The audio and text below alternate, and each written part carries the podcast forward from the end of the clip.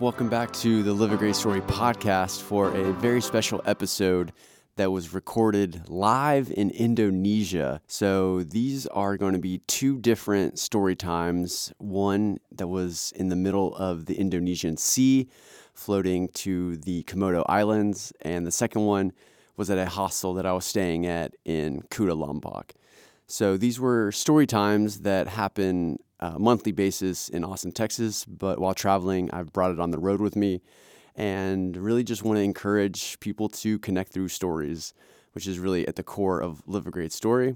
And so these were all recorded in Indonesia from basically perfect strangers who had never met who decided that they wanted to share their stories in front of a group. Enjoy these stories, and if you're interested in learning more about story time and possibly hosting one in your city, please reach out because we're expanding in 2023 to host these all across the country. Enjoy the show. I know this was kind of like a weird idea, and you're like, what's going on here? Like stories, people, strangers on a boat in the middle of the ocean. Um, but this is an event that I do every month back home. So I run a lifestyle brand called Live a Great Story, and it's all about inspiring and connecting people through stories because I believe that when you know each of us has an amazing story and a very personal one, and when we share that with other people, then that inspires other people in their own story. So even though it can be totally different, your life from this country or this continent or this language or this religion or whatever, when you start sharing your story and you you know share who you are, where you came from, what you're doing, what you're working on, then that gives people permission and inspiration to also do the same. And so that's how this company started. Uh, it started from um, travel and literally doing this about 10 years ago. And then I went back home to Austin, Texas, and I spray painted this phrase, live a great story, on a wall. And people just started taking photos of it and sharing it on Instagram. It started spreading. I made some stickers. Those started spreading. People took them out into the world. I made some shirts, and people did all sorts of amazing things with it. And uh, and then they sent me their story and then I shared those stories and it kind of created this cycle of storytelling. And so it's been around for like 10 years. There's like a dozen, two dozen, three dozen people that have tattoos. There's over 2 million Live a Great Story stickers out in the world. Dozens of celebrities have shared it. Um, I've hosted like tons of events. Yeah. Um, so yeah, this event started because I was in COVID and I was like kind of lonely and I hadn't been hanging out with people.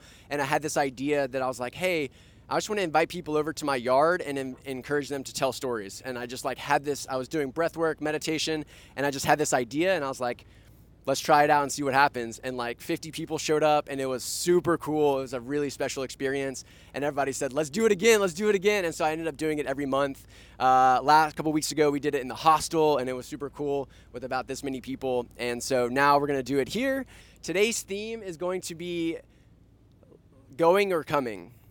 So we. uh, you know, we're all travelers here, so we've left, we've gone places. We are leaving home. We're leaving a hostel sometimes. Maybe we're leaving a relationship, our family, uh, or maybe it's the opposite, and we're coming back from that. So we're either leaving or we're coming home. All right, so I'm gonna pass the mic now, and we're gonna come on up. 2016, I had like moved down to Canberra, which is Australia's capital in the middle of fucking nowhere and I was studying a politics degree. And I was like, what am I doing with my life? Why am I here? Um, and I realized that the whole time I was there, I'd been spending more time doing like musical theatre stuff at uni than I had been on my actual uni work. So I was like, I'm just going to take a semester off, see what happens, just like spend some time doing what I'm enjoying doing. So the day I decided to take a semester off, I got an audition for um, one of my first professional productions, and I was like, oh my god, crazy, but okay, I'll do it. And then uh, two weeks later, I found out that I booked that role, and it was my first ever paid role in a production, and it happened right off. Thank you. um, happened right after making that choice, and I wouldn't have been able to do that show if I hadn't decided to take that semester off because it would have clashed with uni.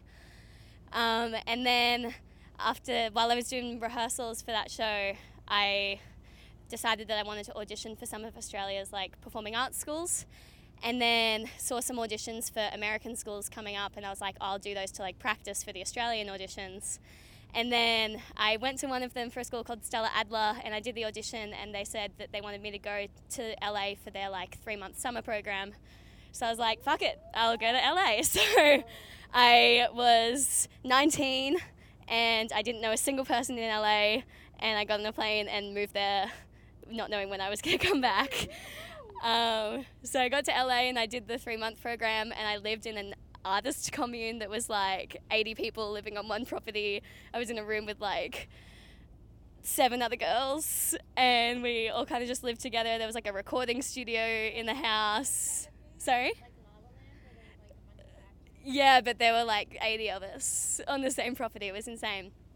Um, and then at the end of the conservatory, the summer one, they offered me a scholarship to stay for the two year program. So I was like, fucking do that too. So I ended up staying for that and ended up living in LA for like three and a half years and really like made a life for myself there and really loved it. And then um, I met a guy and I lived with him for a year. And then the day before my final performance, uh, he broke up with me and I wasn't expecting it. So it was all kind of like, fuck, I've just finished my program and I don't have anywhere to live and I don't know what I'm doing. So I uh, booked a flight to New York that day and three days later I moved to New York because I had always wanted to live there. Um, so like right before going to New York, I was looking online at different auditions so I could like try and get into auditions as soon as I got there. And I saw one for a show that I was like, oh, I really want to do that show, but I'd already missed the audition. So I decided just to fucking email them and say, hey, here's a video of me singing. I'd love to get a call back without auditioning. And they were like, sure. So I got my flight to New York. They said that I had to be at my callback. Hello. um, I had to be my callback at like 10 a.m. and my flight to New York was getting in at 10 p.m. the night before. So I was like, sweet, that's plenty of time, I'll be fine. But then I got trapped in Austin. And so I was stuck in Austin on the way to New York, and it was like midnight, and they were like, sorry, there's no flights going to New York. And I was like, fuck, I'm gonna miss my audition. But then they ended up getting a flight there, and I got to my Airbnb at like fucking 6 a.m. or something, and I had a shower and I hadn't slept for like 40 hours or something insane. And I got to my hostel, uh, sorry, I got to the Airbnb, got changed, and went straight to my audition. And I was auditioning for the Mad Hatter in Alice in Wonderland. And I ended up booking it, and I think the reason I got it is because I was so fucking tired that I just like. I looked absolutely insane, and they were like, wow, this person's really good at acting crazy. Um, so my first day in New York, I had that audition, and then I thought I fully fucked it up, and I was half asleep, and I went to a cafe that had like a rooftop overlooking Manhattan, and I got a call as I was sitting on that roof saying that I got the role, and it was my first like proper professional show in America, in New York, and I was like, yeah. And I was like sitting on this roof, like looking at Manhattan, and I'd never been to New York before, and I was just like crying, like, what the fuck is my life? Um, and then COVID happened and it ruined everything. Thank you so much. It was a tough time during COVID, I think, for all of us. And. Okay. Uh, sorry. Yeah, um, I decided to move to the US um, over a year ago and I felt really happy. It was my, the best decision I ever um, decide. Yeah, I'm. Um, oh my god, I'm sorry. Okay. Yeah. So I moved to the US. I'm still waiting for my visa, and um, I felt really happy. I had a chance to travel a lot to um, meet a bunch of people, and yeah, um, I think um, it started in November. I felt really empty, um, and that was a really tough feeling because if you feel unhappy, I mean, if you feel empty inside, there's nothing that makes you happy. So if you see something or if you, I don't know, you feel empty, and that was a hard feeling. So I decided to come here and now I feel happy again. I have a feeling inside and it was a good decision to come here and to meet all of you guys and a bunch of other other beautiful people. And I'm so glad I did the trip because now I have my smile back. And yeah, that's my story. So sorry. Oh, that was amazing. Thank you so much. The way that this works, there's two themes, and I'm going to open this up to people to share a story. Uh, so we're going to have someone, I know some people have volunteered to come up and share a story. Uh, and then we're going to break out into small groups. So where everybody's going to grab their chairs and you're going to go into groups of four. We'll get a head count here in a second, but we're going to go into groups of four. So you're just going to tell stories. You're going to move your chairs around and you're just going to tell stories to like four other people. So it's a lot more approachable than oh. telling it to 50 people. You don't have to hop up in here. Yeah, it's a little intimidating. If you want to, you can. You want to tell a, a real life story from your life. Yes, because when you tell a story about your life and your experience and something that you've gone through, then that is something that most people can connect with, right? Because they've probably, what's going to happen is really cool. Is like once you start telling these stories, you're going to, telling a story or listening to a story, you're going to like see a lot of commonality. So travel stories, of course, but you're going to be like, oh, well, well, like your travel story is like this, mine's a little different, but it's still kind of the same, right? And so it's important to tell a real life story.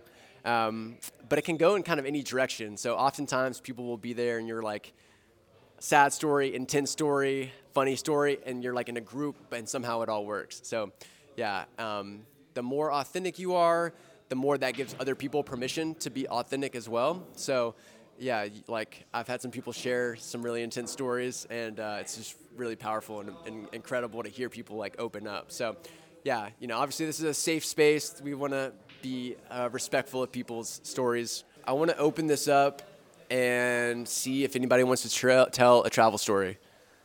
Come on, dude. Let's do it.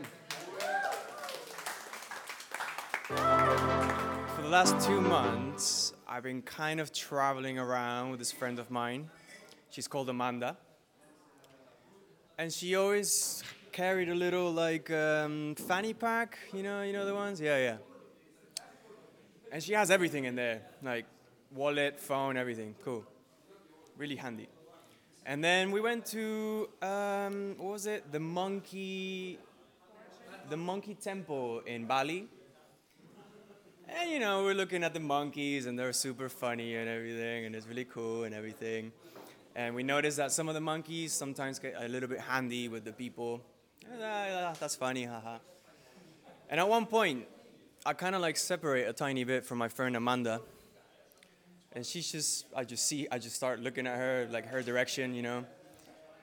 And then I see her just kind of like looking away like this, you know, with her purse like a little bit down this way. And then I see a monkey going for the purse, like a little bit like trying to grab it and stuff. And then she like she feels that there was a monkey, that there was like something touching her purse. And she's just like, ah, Ale, Ale, stop. Like, that's me, I'm Ale. Ale, stop, Ale, stop. And then, like, the monkey starts, like, going, like, a little bit more like that, you know? It's like, Ale, Ale. She sees me right there, like, all the way over there, looks at me like this, like, oh my God, looks at the monkey, she's like, ah, fuck.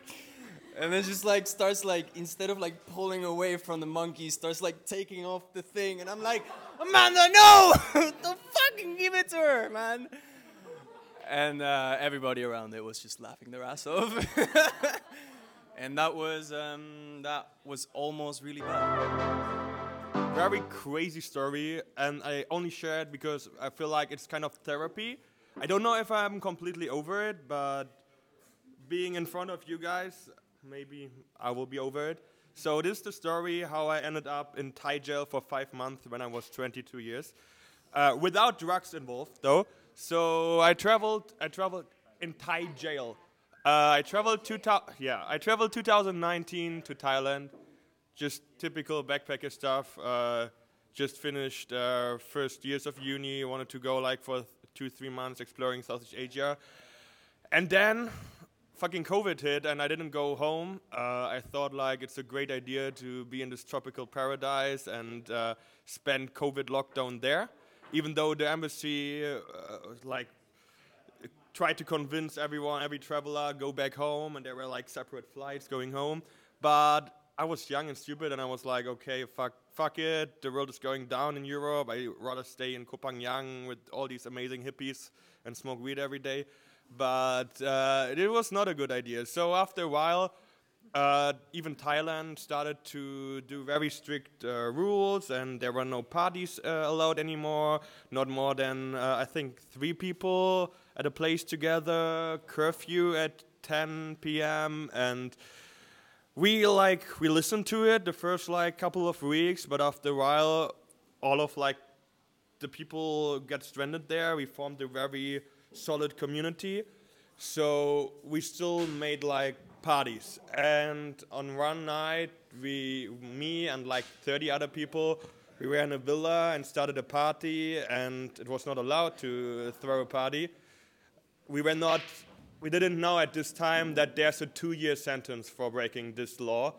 And then, yeah, we got sold by the neighbors for like, I don't know, just too loud music. Probably they cooperated with the, pol- uh, with the police as always because everything is corrupt there. And then fucking police came with machine guns, uh, everything uh, on the ground, blah, blah. And we went to police station first. First we thought, okay, when like 12 different embassies get involved. We all go out the next day, and then we realized okay, the embassy can't get involved in uh, legal processes in Thailand, and they want to set an example so no other travelers will do the same or no other people will do the same. So we got into newspaper, like party got busted, blah blah.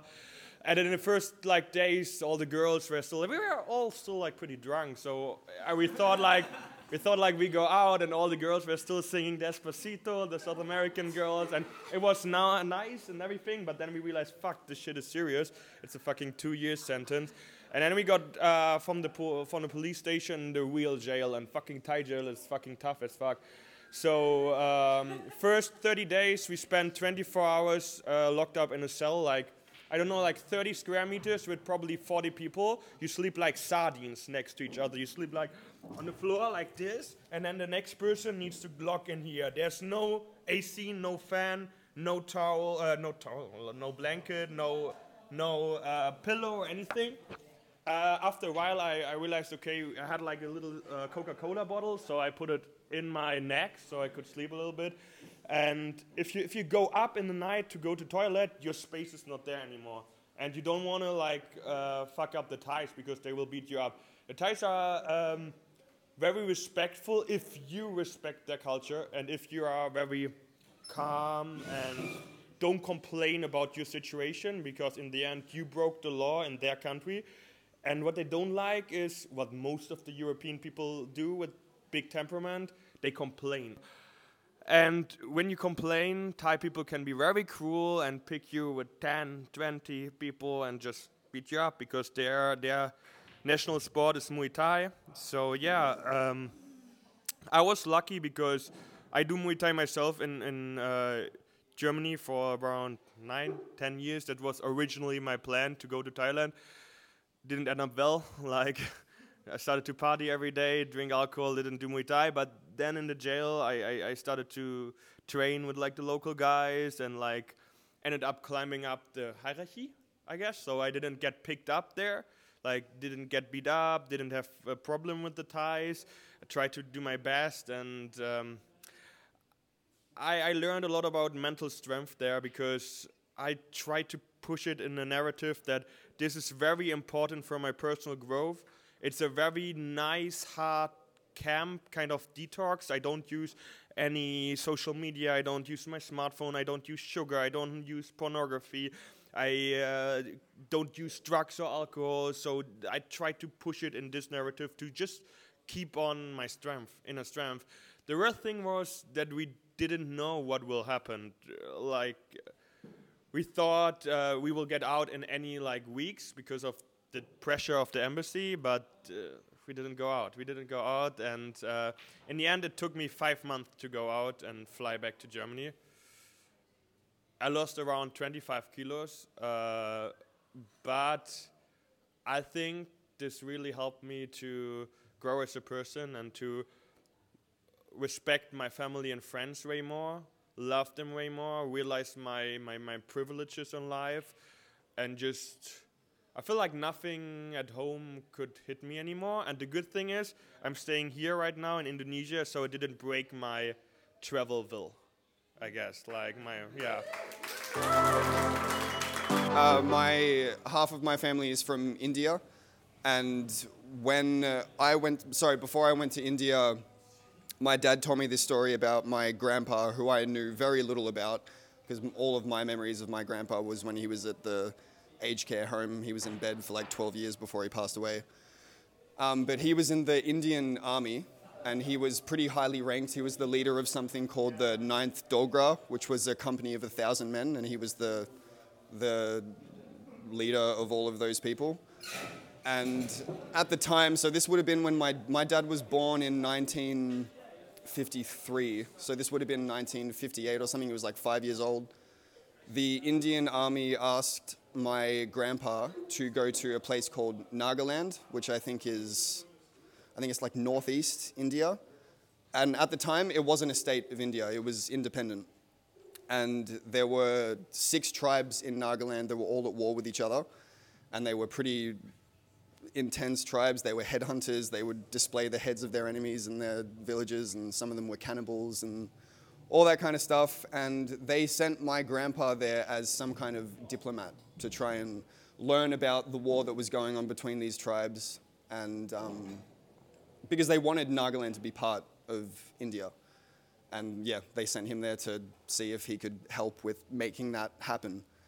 My dad was very young, so he never really learned about what went down when they were there. But basically, what happened was he, the Indian army said that they were going to escort my grandpa and his family, so my dad and his sister and all that kind of stuff, to Nagaland, and then they were going to settle in. And apparently, my grandpa said, "No, that's okay. I don't want an escort. I just want to travel there with my family. We don't need to make a big show out of it. We don't need like five army trucks following us to, to get there, all that kind of stuff." And they apparently were like, "Okay, that's sure, you can do that." They did that, and then they arrived and they settled in and everything. And one thing that my grandpa liked to do a lot, uh, he would go on really long walks for hours, really far away from where he was living. And one of those days, he was, he, was a, he was a few hours away from home, and then all of a sudden, he was just surrounded by men with spears. And they said, to, I, like, my, my dad, there's a lot of gaps in this story, because this is from what my dad told me, and he was also very young. But apparently, all these men ambushed him, and he was completely by himself. And they said, We know exactly who you are, we know exactly why you're here, and the only reason you're alive today is because you came alone. And my dad was living in Nagaland at that time for maybe, I think it was a full year that he was living there.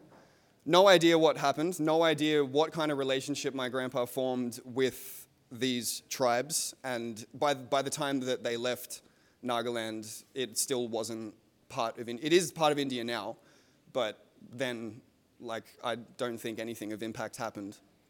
But the day that my dad's family were leaving, they went into the backyard of where they were staying, and in a circle there was five, sorry, six spears because there were six tribes, um, all with their traditional colors, all of their um, tribal colors, and next to it was um, next to each spear was a shawl, which is like a blanket kind of thing that the women of the tribe weave, and that also had the tribal colors in it and everything.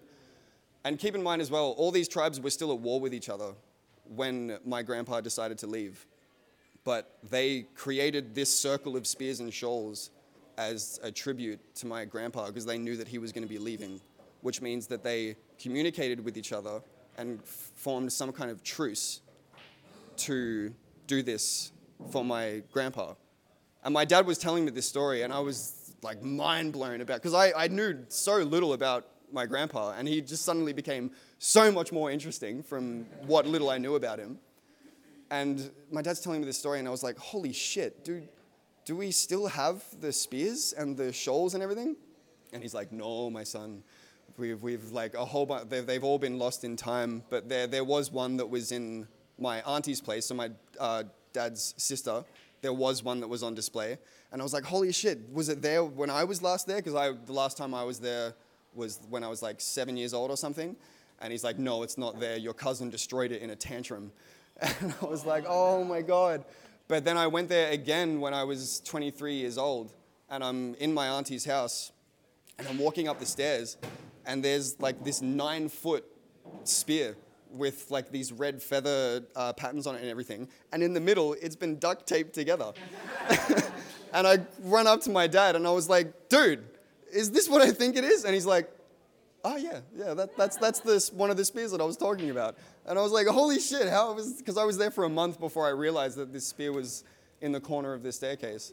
And then, yeah, it was just really cool to, to see this spear and look at this thing and realize that there was so much about my grandpa that I didn't know and what the fuck happened the, the entire time he was in Nagaland. Like the fact that they respected my grandpa enough to do something like that. And yeah, I just thought it was a really cool story. And when I traveled to India, I saw that and I was like, oh, sweet, I got to see it. And that's the story.